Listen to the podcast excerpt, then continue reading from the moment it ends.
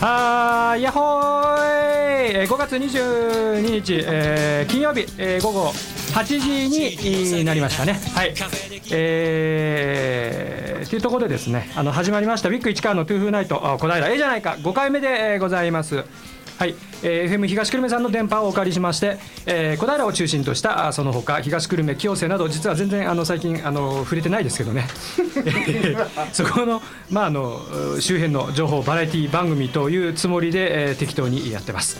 えー第4金曜日ね、えーこの時間、えー小小平の面白い人たちが小平を舞台に楽しいことどうでもいいことを適当にやってることをですね、えー本当に適当に喋るというですね、えー雑ないい加減な小平の番組です、えーパーソナリティはですね私ビッグ市川でございますえーまあ今日もねあの本当に適当にやってます。あのいや適当に適当にって言い過ぎなんだってちょっと今さすがに思ったけど。いい意味の適当ですよね。そうですそうです、はい。そうですよ。そうですよね。はい。でそれから私とアシスタントをやっていただくのが。はい、皆さんこんばんは松原さゆみです、本日のアシスタントを務めさせていただきます。よ。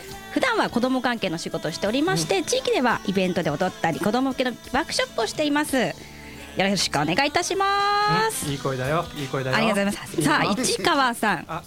お誕生日でしたね。おめでとうございまあまあのね、えー何日か前にですねあのまた一つ年を重ねてですねもう本当になんかあれですよ、えーいやーまた大台が見えてきたって感じになって おいくつなんでしょうかね。はい年はもうええやないですか。あええじゃないか。ええじゃないか。はぐらかされましたね。はいわかりました。ありがとうございまあいやありがとうございます。詳しくはうございますよ。はいはい。えー、すごいですね。あのなんかもういきなり早速お便りが入ったのかと思ったら、えー、駐車場どこどこに車止めてませんかみたいな。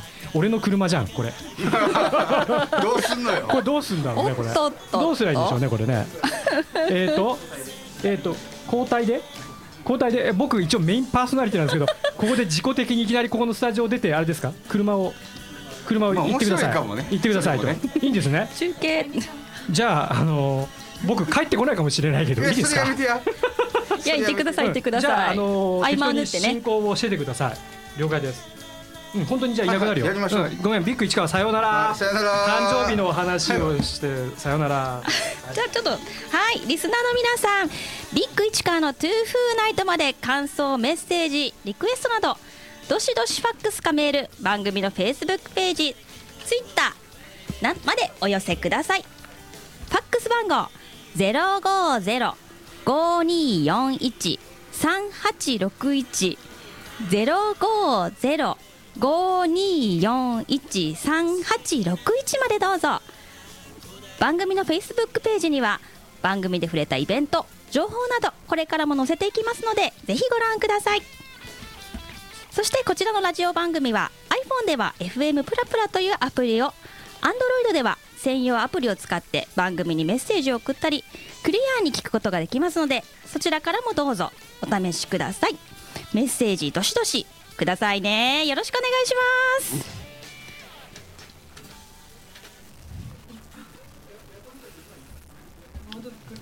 大丈夫です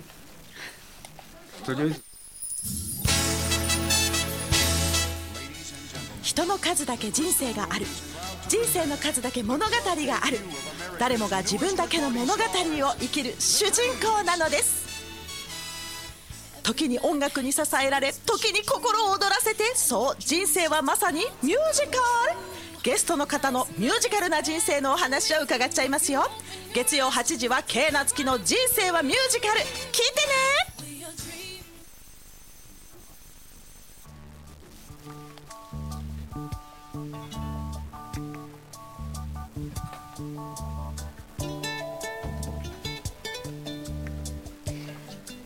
はいじゃあそれでは今からはテック富永の人生いつでも DIY をはいお送りいたします、はい小平あたりでシビックティーダーの テックのリーダーで富永です。よろしくお願いします。えーっとじゃあ。まずちょっとね、えーっとパーソナリティが来てないんでね今日ちょっと話したいなっていうものが、はい。えーっと 3D プリンターの話とかマスクの話とかそういうのもしたい気になりますね。その前にはい。その前にあの今日会社のはい。同期のやつらが、あの川崎っていうかのやつが、えー広瀬君っていうのが中あの病院からはい。退院してきてあ待機祝いをあのビデオでやってるんですよ。でそれでひょっとすると聞いてるかもしれないんで「広瀬君ちゃんと聞いてるかーい?聞いてますか」帰ってけへんね。そうですね。まあ当然。聞いてるということで。ははい。い聞いてくれてるやろな。うんうんうん。はい。じゃあ富永さんそのマスクの話。そうこのマスク。なんか可愛いマスクをしてますけれども。ね少しねあの普通のマスクよりうん。大きくて、こう顔全体が顔全体じゃない。ね本当ですね。鼻から顎の下まで。そうそう。でここのところが口のところが少しあのなんていうかな。空間ができてるからすごく喋りやすいしあ今これしつけてても違うマスクつけてるけどあの、えーつけてても声も出しやすい。ああそうなんです。す。ごくいいマスクででロゴがね刺繍で。入ってすごいカラフルで可愛い。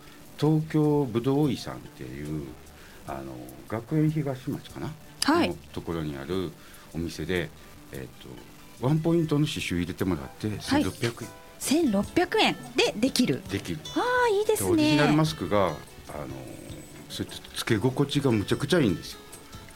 なんかすごく良さそうで柔らかそうで色もすごくいいですね。色も選べる。そうなんあーとっても素敵です。このねマスクマスクの話まあこれ今ね。戻ってきた戻ってきた。あ来ました来ました。メインパーソナリティ来ました。どうした。そうそう今つけてるマスク。僕ら二人が実はつけてるマスクが、はいはい。小平シビックテックで売ってるわけじゃないんですけど東京ぶどう医さんで作ってもらったといういいですね。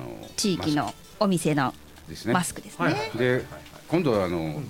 なんとかマスクっていうのがこうまあ皆さんに送られてくるっていう話もあるんで、はい。今度はあのお送られてね。きたね。送られてきた。サマーレコードも二ね。すごいあのー非常にうん。ふざけた名前ですけど、はい。今度はあのありがとうございますくっていう活動をはいありがとうございます。りがとうございます えーっと何まああのもしうん。えーまあ、実はまだまだその医療機関だったりとか介護施設だったりとか、そういうところはい。でマスクが足りないところがあるらしいんですよね。あー。でそういうところに寄付しましょうっていう活動をありがとうございますっていうのをやってて、うん。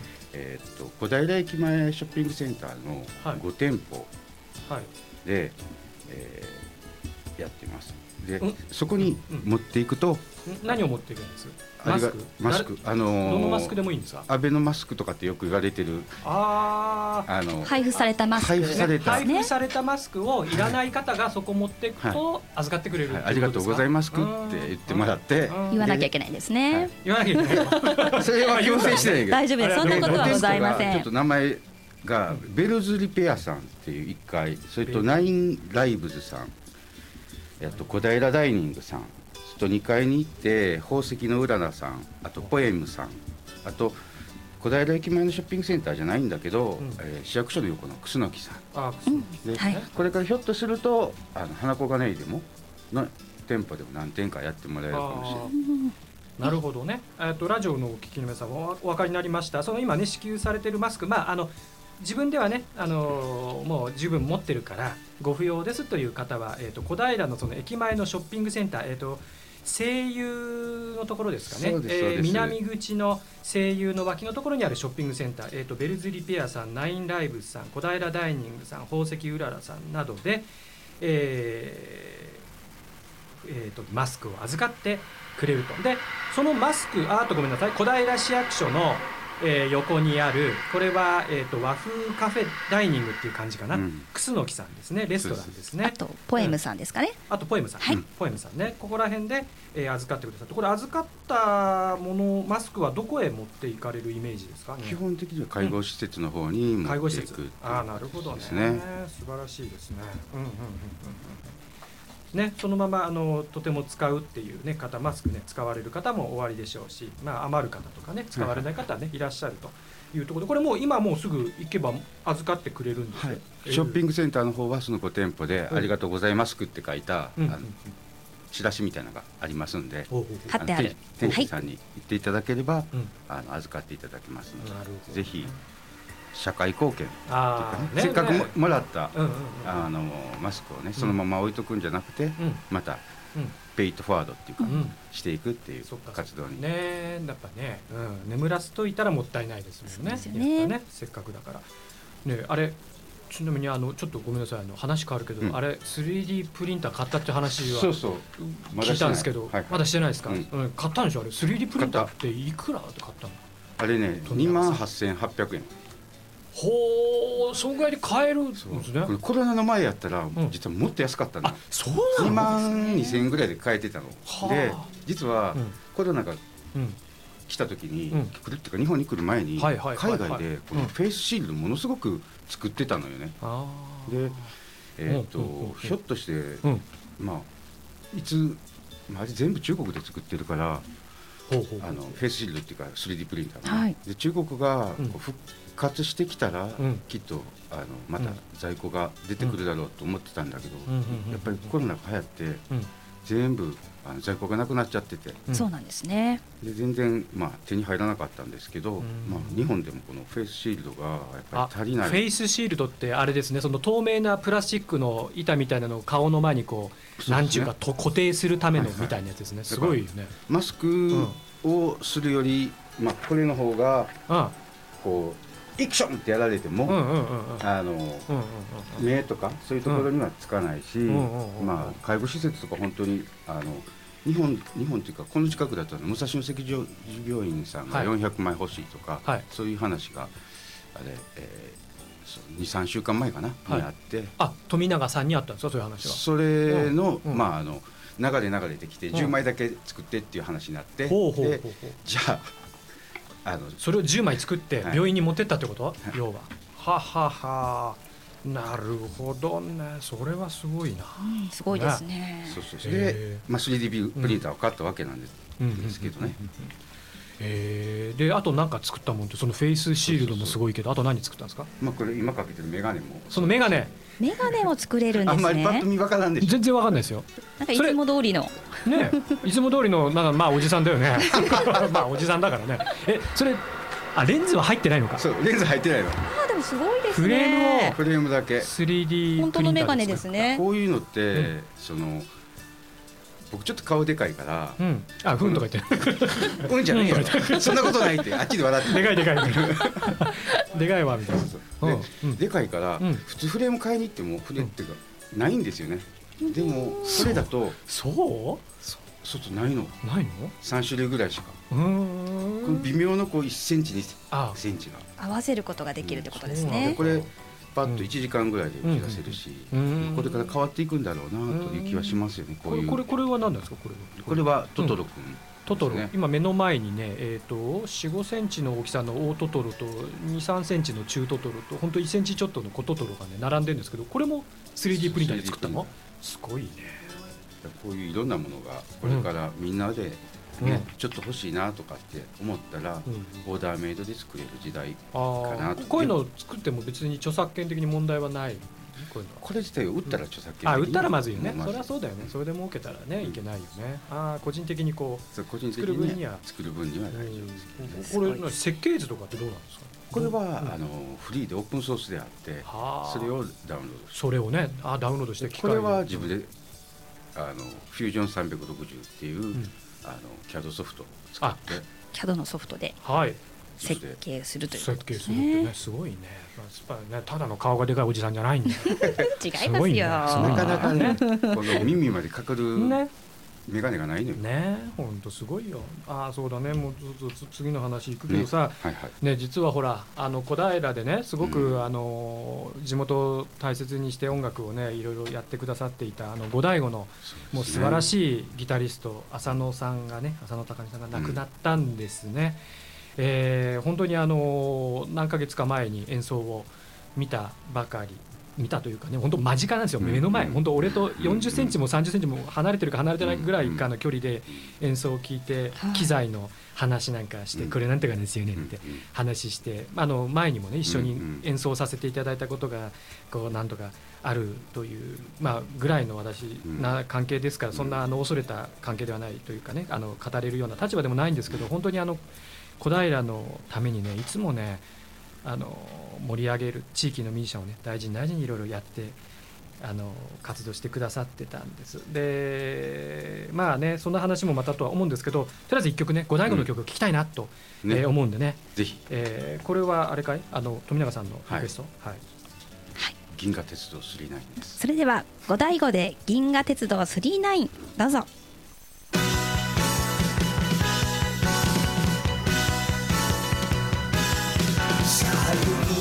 ん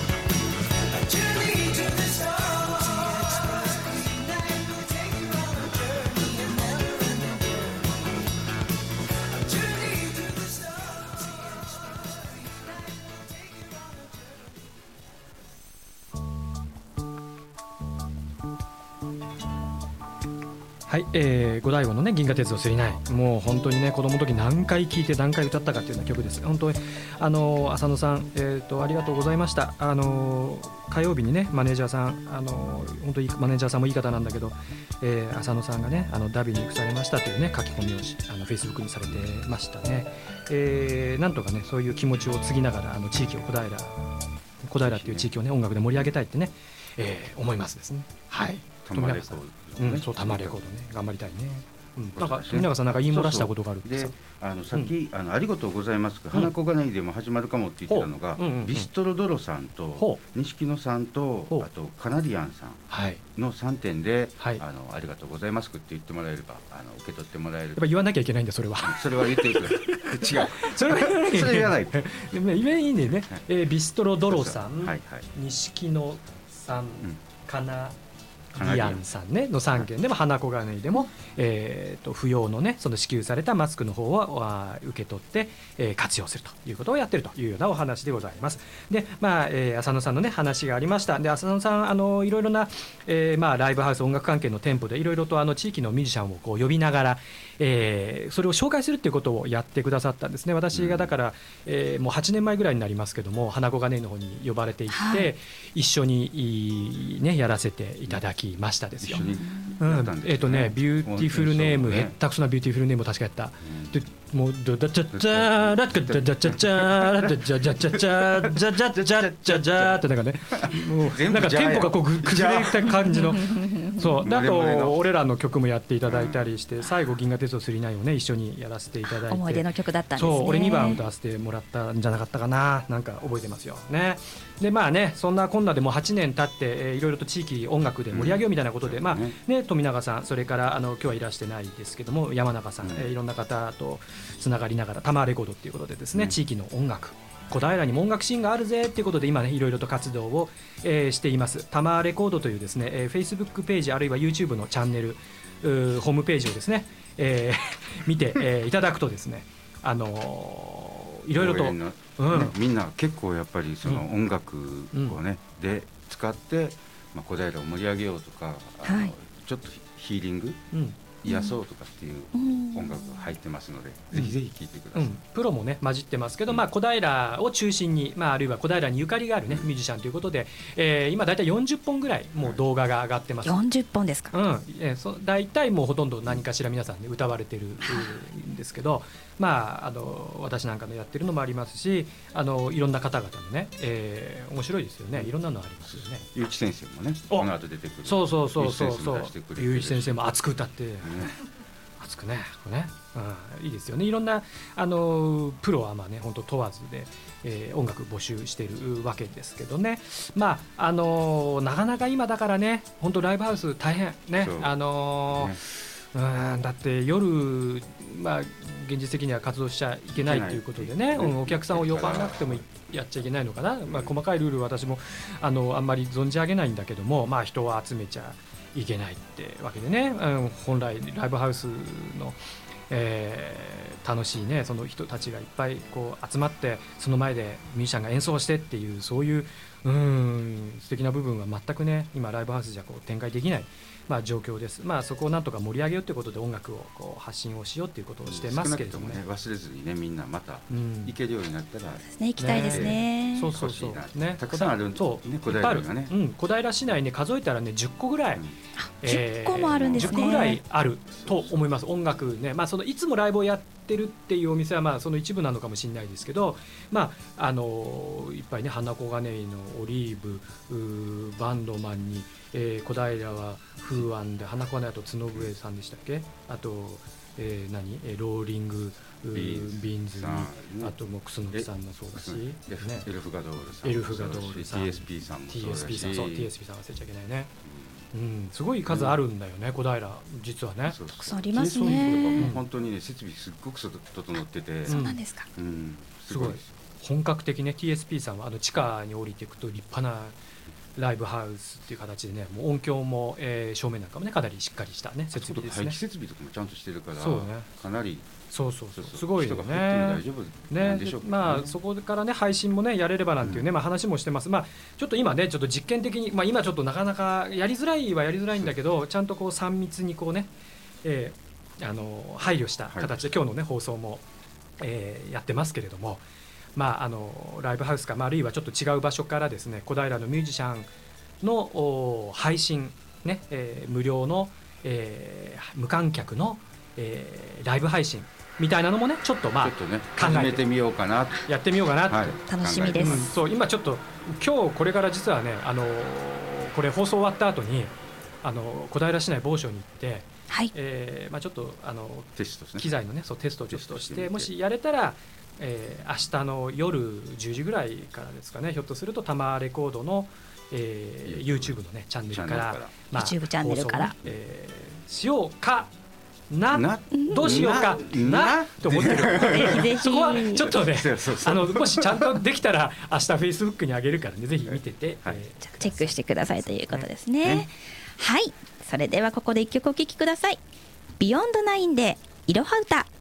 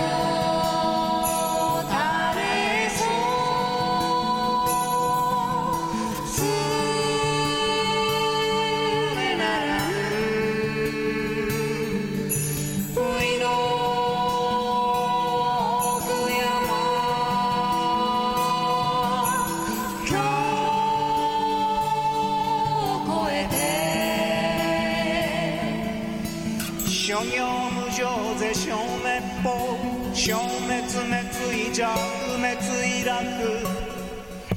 朝日。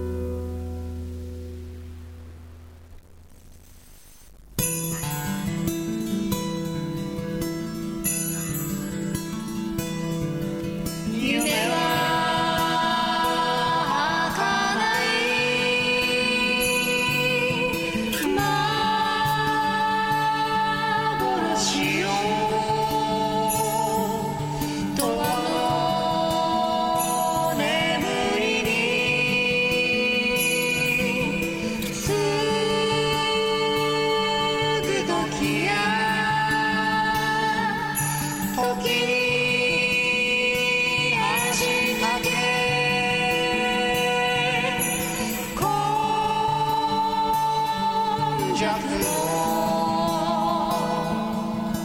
諸行無常ぜ消滅法消滅滅意弱滅意楽さまよ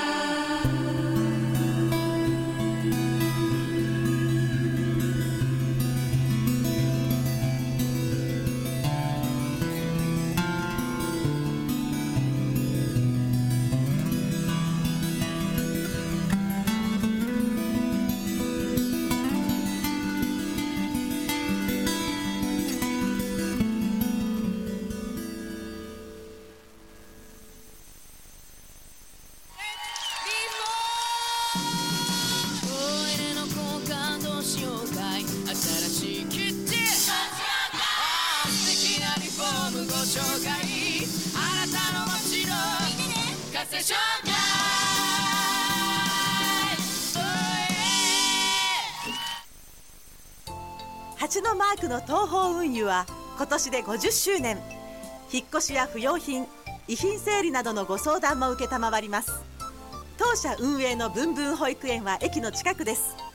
これからも地域密着皆様の暮らしに寄り添う東方運輸を目指します。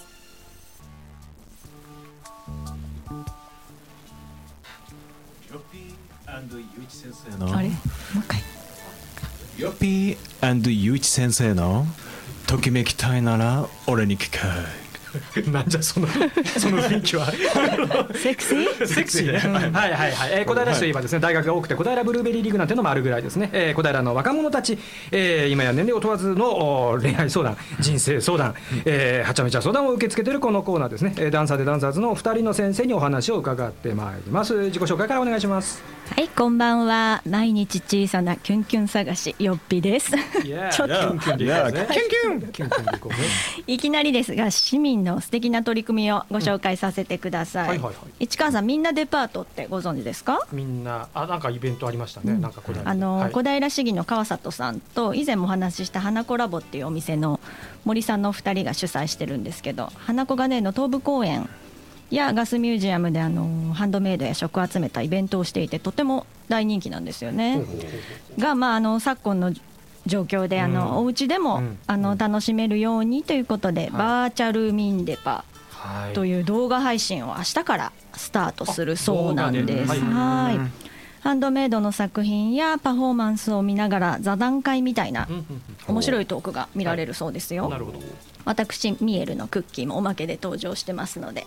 ぜひ見てみてください。明日の10時からスタートです。みんなデパート、みんなデパート、みんながひらがなで、デパートがカタカナ。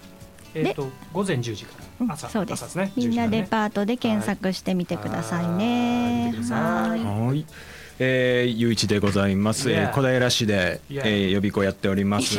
皆さんキュンキュンボタンの準備はよろしいでしょうか？あれ、ここどこ？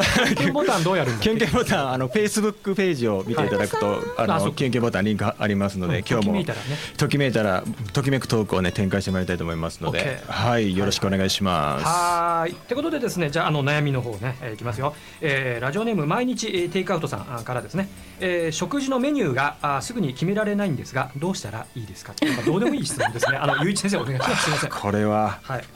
濃いですね。あのーはい僕は実はですねメニューを決める時っていうのは決めてることがあって自分の中で5秒ルールっていうのを決めてるんですね。はい。でメニューを見た瞬間に5秒以内にどれにするかっていうのを決めるっていうのをまあ実はだいぶ前からやっていて、まあそういうな理由があるんですけれども、ちょっとあのまあ決断力をえーつけたいなというのがありまして、で、えーある時期からねあの5秒でこメニューを決めるというお店の人が、えーお決まりだし、えーメニュー、えー決まりましたらお呼びくださいいう前に言えたらラッキーラッキーというか勝ちみたいな。すごい。そこ勝ち負けなんです。よっしゃ決まってるみたいなあるんですけどでもこれ実は恋愛でもすごく大事なことだと思っていてあのよくあの恋人ができないとかですねあの結婚ができないってあるんですけど僕は恋は決断力だと思っていてあのやっぱりあのですねもうこの人を 一生俺がし一生かけて幸せにするっていうふうに決められるかどうか。決めるそこがですね、えー大事かなというふうに思っています。それを言い切れるから決められるからこそ、プロポーズもできるんじゃないかなと思うんですよね、僕はそれでプロポーズしました。決められたので、はい、この人を一生かけて幸せにするのと。熱いですね。相変わらず。というのであの恋をした人はメニューを5秒以内に決めていただければ。5秒。で決めるんですか？まあ10秒でもいいです。はい。っていうこと。いややっぱりね、そのでも瞬間でこの人ってはい。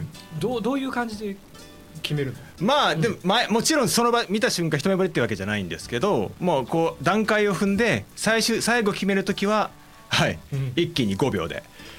あ もう。へはい。決めました。ということで。はい。よっぴしょメニューですよね。これ相談したの私じゃないかっていうぐらい実は私もう決められないんですよ。決められます？市川さ俺ん全部食べたいと思う人だから決めらんかかるないですよね。最後になる大体、うん。うん。私ももう注文する瞬間に変えてしまって後悔したりとかね。ないですか？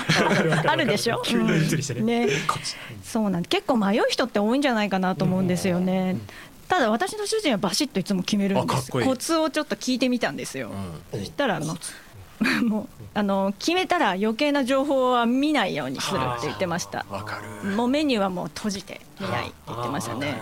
そうもうそうそんなことをねまあ 恋愛に無理やりつなげるのはなんですがいやいやいやもう そうもう自分で決めたと決めたらもう他の人は見ないっていうことですか？そうかもしれない。そういうことです。そうかもしれない。ななるほどな、はいはいねはいはいそんなことしてみたらいかがでしょうか？ね。答えになってるのかしら？すげえなだって食事のメニューはすぐ決められないんですがどうしたらいいですか？って質問に。ずっとあのねもう5秒で相手を決めろってすげえ話だぜ、まあ、じゃあそういうところでですね一曲えっ、とこれしゅうくんのリクエストで、えーハグ小平小座て応援歌聞いてください「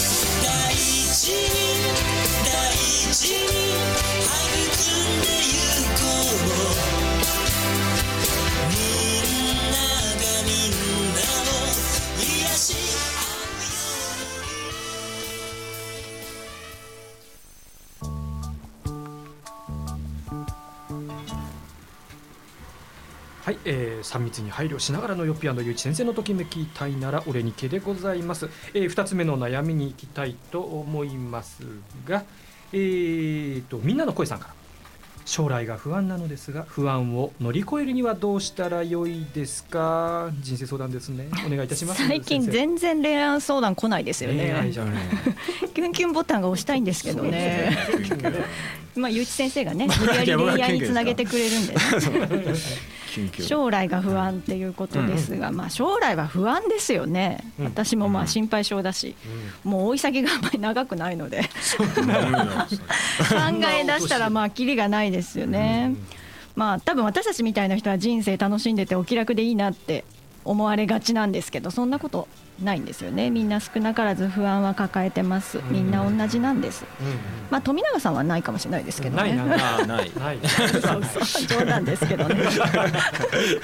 まあでも漠然と怖がってるだけではもうどんどん不安が大きくなってもう心身が元気になってしまう、ね、元気でなくなってしまうたら困りますよね、なので具体的に何が不安なのかうん。書き出してみるとかどうですかね、それに対してあのどうこうどうしていこうっていう目標を立ててみてちょっとクリアしたらご褒美にあれ買おうこれ食べようとか、うんあのね、楽しみを見出してみたりね、日々のもう小さな達達成感って大事じゃないかなと思うんですよ。うんあえてはっきりさせるんだ。そうそう。不安をもう逆手にとって、もうあえて成長してやろうっていう意気込みでねどうですかね。あと私はまあ単純に行き詰まったら体を動かしますね、うん、あの家で踊ったりとか。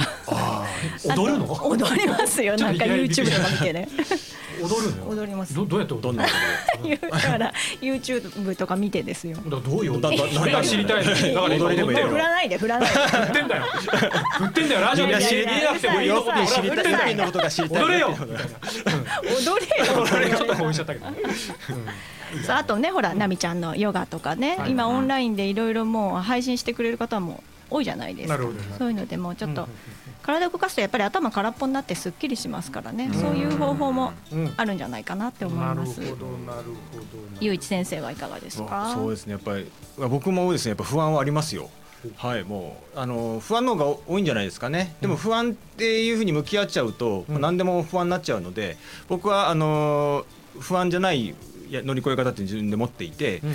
で例えばですね、まあ、恋愛とかでもですね、あのあるじゃないですか。あの結婚してもですねなんか浮気されるんじゃないかとかですねあるそういった不安もあるし、結婚しないならしないであこのままずっと私一人なのかなっていう不安もう結局何やっても不安に向き合おうと思ったら不安になってしまうわけですよ、うん。だから僕はですね、まあ、それっていわゆる相手に対して何かを求めたりとか環境とかに対して何かを求めるとやっぱ不安になってしまうと思うんですよね、なので僕はですねもう自分でコントロールできることにまあ集中すると、それによってですねあもうなんかこういろんなもう、ね、不安になること起こるんですけど、うんやっぱ自分ができることを今集中してやっていけばですね、あの自分ってコントロールできるじゃないですか。人ってコントロールできないので、うんそこに集中していくっていうところを大事にしてるんですね。でうんその集中する方いろいろ僕も昔あの大声で小平中央公園でこう熱唱したりとかしたんですけ えど尾崎を熱唱して小平の？小平中央公園で。中央公園で？怪しい人いたと思ったら僕だと思ってもらうでも尾崎のシェリーとかをこう、はい、熱唱してましたけど。ああ何ギター弾いて？いやギターは弾かないんですけど。いやギターまだ弾いてた方がいいよ。なしでいきなり。そうなしでいきなり。シャレー俺は歌うとか言ってたでしょそういつになればっていうねのを歌ってたんですけど。でもそれちょっとそれまずいなと怪しいなと思うんやばいって最近ちょっとハマってるのがヨガなんですよ実は、ねはい、ヨガすごい、なぜヨガにハマったかというとやっぱヨガって自分を見つめることができるんですよね。なるなので自分から何かをこうい、ね、変えていこうと思ってやっぱり自分に向き合う呼吸であったりとか宇宙と自分とのつながりみたいなのに向き合うっていうのを考えたらすごくヨガにはまってしまって、うん。実は僕、ま、今ですね今月あのヨガ日曜日の朝、ヨガをやってるんですよナミ先生がやってますよ。そうナミ先生。実は今週末もヨガがあるんですね、うんうんはい。えーなんだこれ。そ うですね、えー、5月24日日曜日。5月24日日曜日の午前10時からライブフェイスブックライブはいはい。ですね。ですね。はい、うん。でヨガがありますので、うん。僕も今回また参加させてもらいますのでこのメンバーもねみんなやってますよね。はいみんなヨガやってますので、うん。えーぜひですね、えーヨガをとても気持ちいいです。とっても気持ちいいです。うんはい。でえー不安を乗り越えていいくというところで僕もこれからどんどんヨガがっつりやっていいきますので、はい。ねナミ先生よろしくお願いします。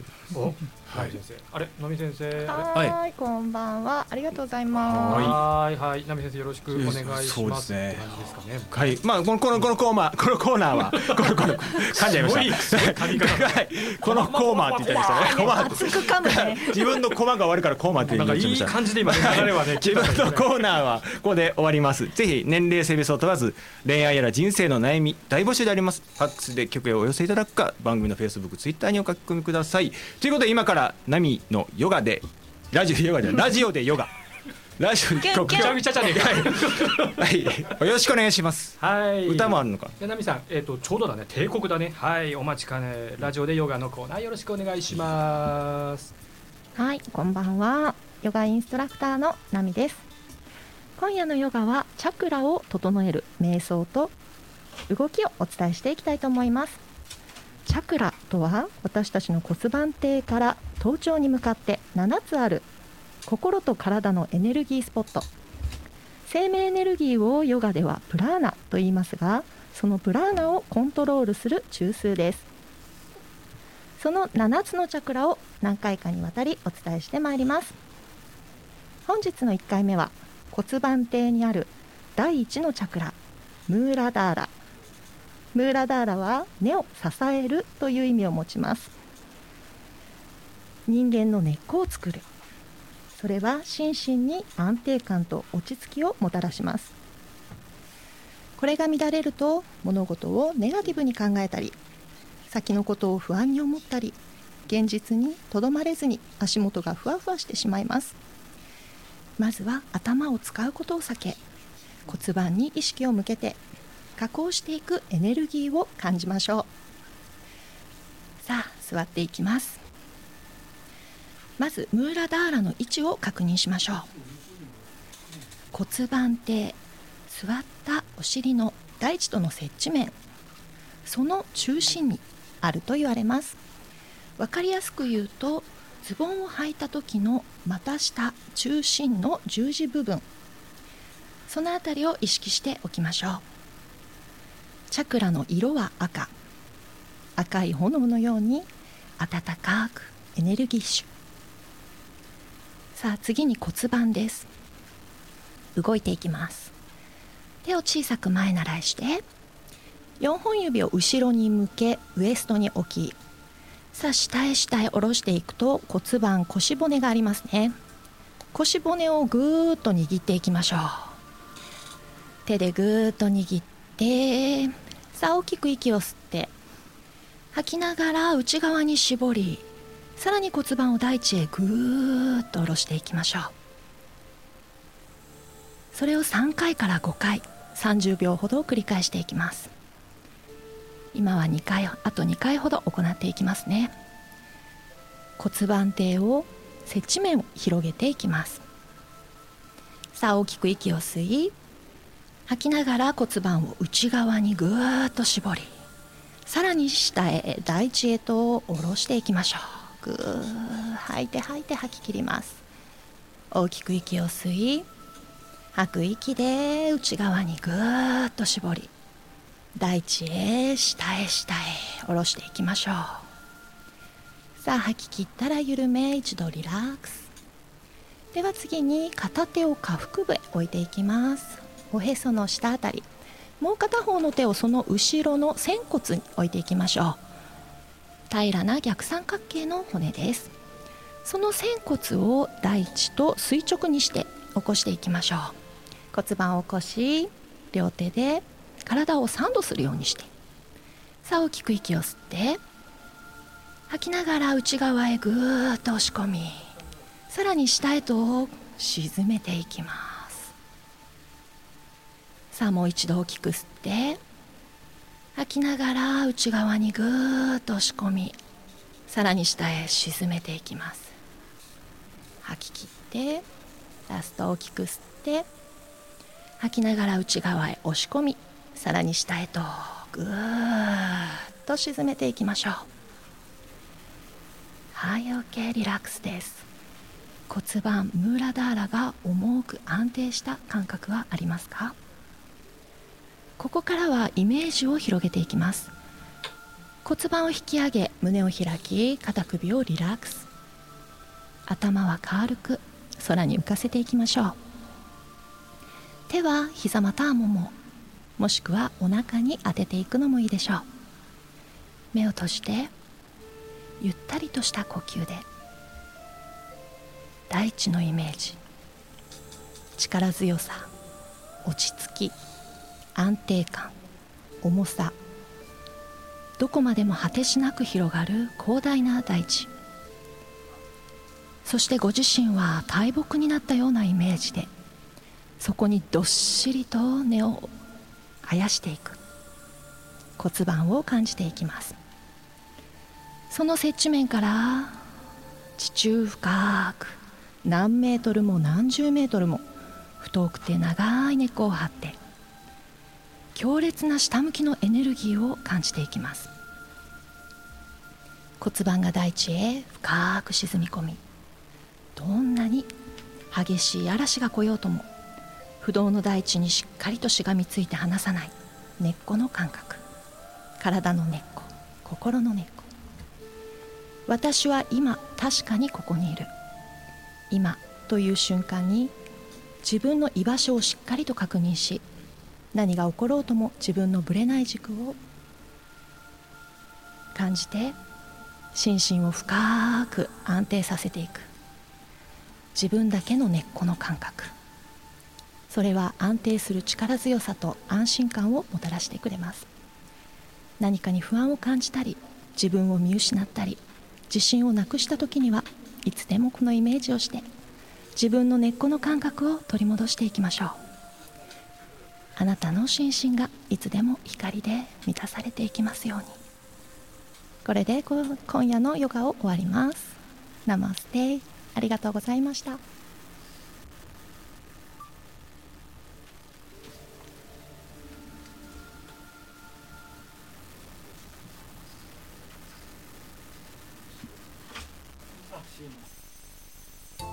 蜂のマークの東方運輸は今年で50周年。引っ越しや不要品遺品整理などのご相談も承ります。当社運営のぶんぶん保育園は駅の近くです。これからも地域密着皆様の暮らしに寄り添う東方運輸を目指します。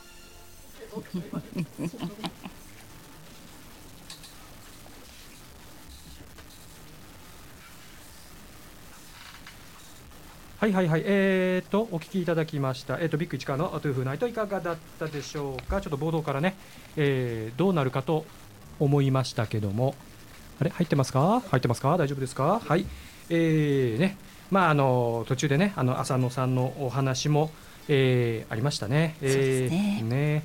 本当ね、寂しい気持ちで、えーいっぱいで、えーありますけどね。はいあーあ一つですねあのメールいただいてます。ちょっとなんかね機械のなんかね具合なのかわかんないんですけどメールがいい形で届かなかったのかな。で、えー、1個ですねさっきあの演奏を流させていただいた、えー、とビヨンドナインのクロス俊一郎さんから、えー、いろは歌ありがとうございますく番組聞いてマスク、えーというね、えーダジャレで、えーメールありがとうございます。こちらこそありがとうございますくというようなところで、えーまあえーございますよね。そうですね。ねありがとうございますでした。ね、あのねいっぱいいっぱいね、あの小平に、たくさんのミュージシャンがいます。えーぜひですね、えーいろんな形で、まああのまあ、こういう番組ででも、それからそのタマーレコードというところでですね、今展開しているいろんな動画、演奏の動画、メッセージ、いろいろありますけれども、そういったところからですね、小平をたくさんたくさん、まあ、味わっていただければなというふうにですね、えー思いますですね。まああのしかし、なんだな、さっきの恋愛相談、ちょっと面白かったの、もうちょっと聞きたかったな、そうですね、うん。気になりますね。ねなんかねなかなか素敵なお話で、えーございましたよ。あもう時間だね。はい、ビッグ市川のトゥーフーナイト。時間は6月26日の20時からお送りいたします。本日の放送はメインパーソナリティビッグ市川アシスタントパーソナリティ松原さゆみ。ゲスト富永哲也。よっぴゆういち先生。ナミミキサー西尾正則ディレクター高橋康でお送りいたしました。はい、えー次回の「トゥーフーナイト」6月26日です。バイバーイ。はいバイバーイ。さよなら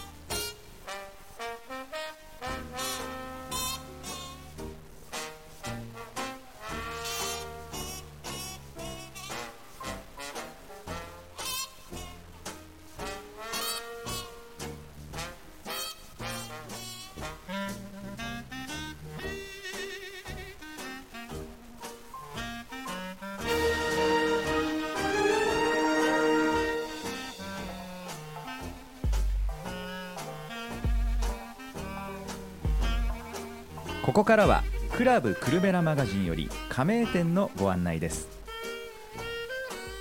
ハーレー・ダビッドソン東久留米。大型のアメリカンバイクハーレー・ダビッドソンのお店です。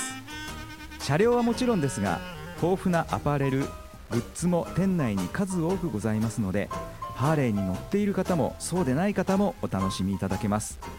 お気軽にご来店ください。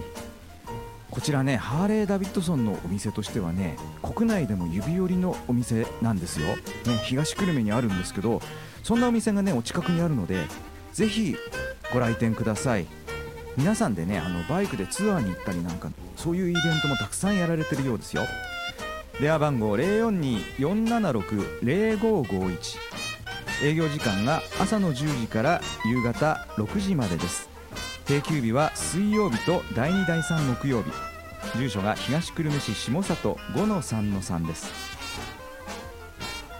久留米ラカードの特典はオリジナル来店記念品をプレゼントいたします。以上ハーレー・ダビッドソン東久留米のご紹介でした。タイヤガーデン東久留米。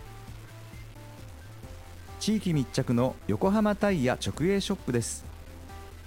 タイヤ1本からアルミホイールオイル交換など女性の方もお気軽に来店相談できる綺麗でフレンドリーなタイヤ屋さんです。毎日開催中の無料安心安全点検は予約なしですぐにできますよ。はいこちらね、えー大型のタイヤショップということになります。下里1丁目の交差点のすぐ横ということになりましてあのね奥にね広い駐車場があってそこにねピットストップみたいな場所があってねあのーすごく整備とかきちんとやってくれそうな感じですよ。はい、えーご来店お待ちしています。電話番号が042-479-7415営業時間は朝の10時から夕方6時30分までです。作業受付は6時までです。定休日は火曜日お盆休みやあ年末年始はお休みということになります。住所がですね東久留米市下里1-9-24久留米ラカードの特典が無料安全点検のご利用でウィンドウウォッシャー液2リットルをプレゼントいたします。タイヤガーデン東久留米のご紹介でした。クラブ久留米ラマガジンより加盟店のご案内でした。よろしく登場緊急事態宣言の影響で営業時間など変更になる場合がございます。ご注意ください。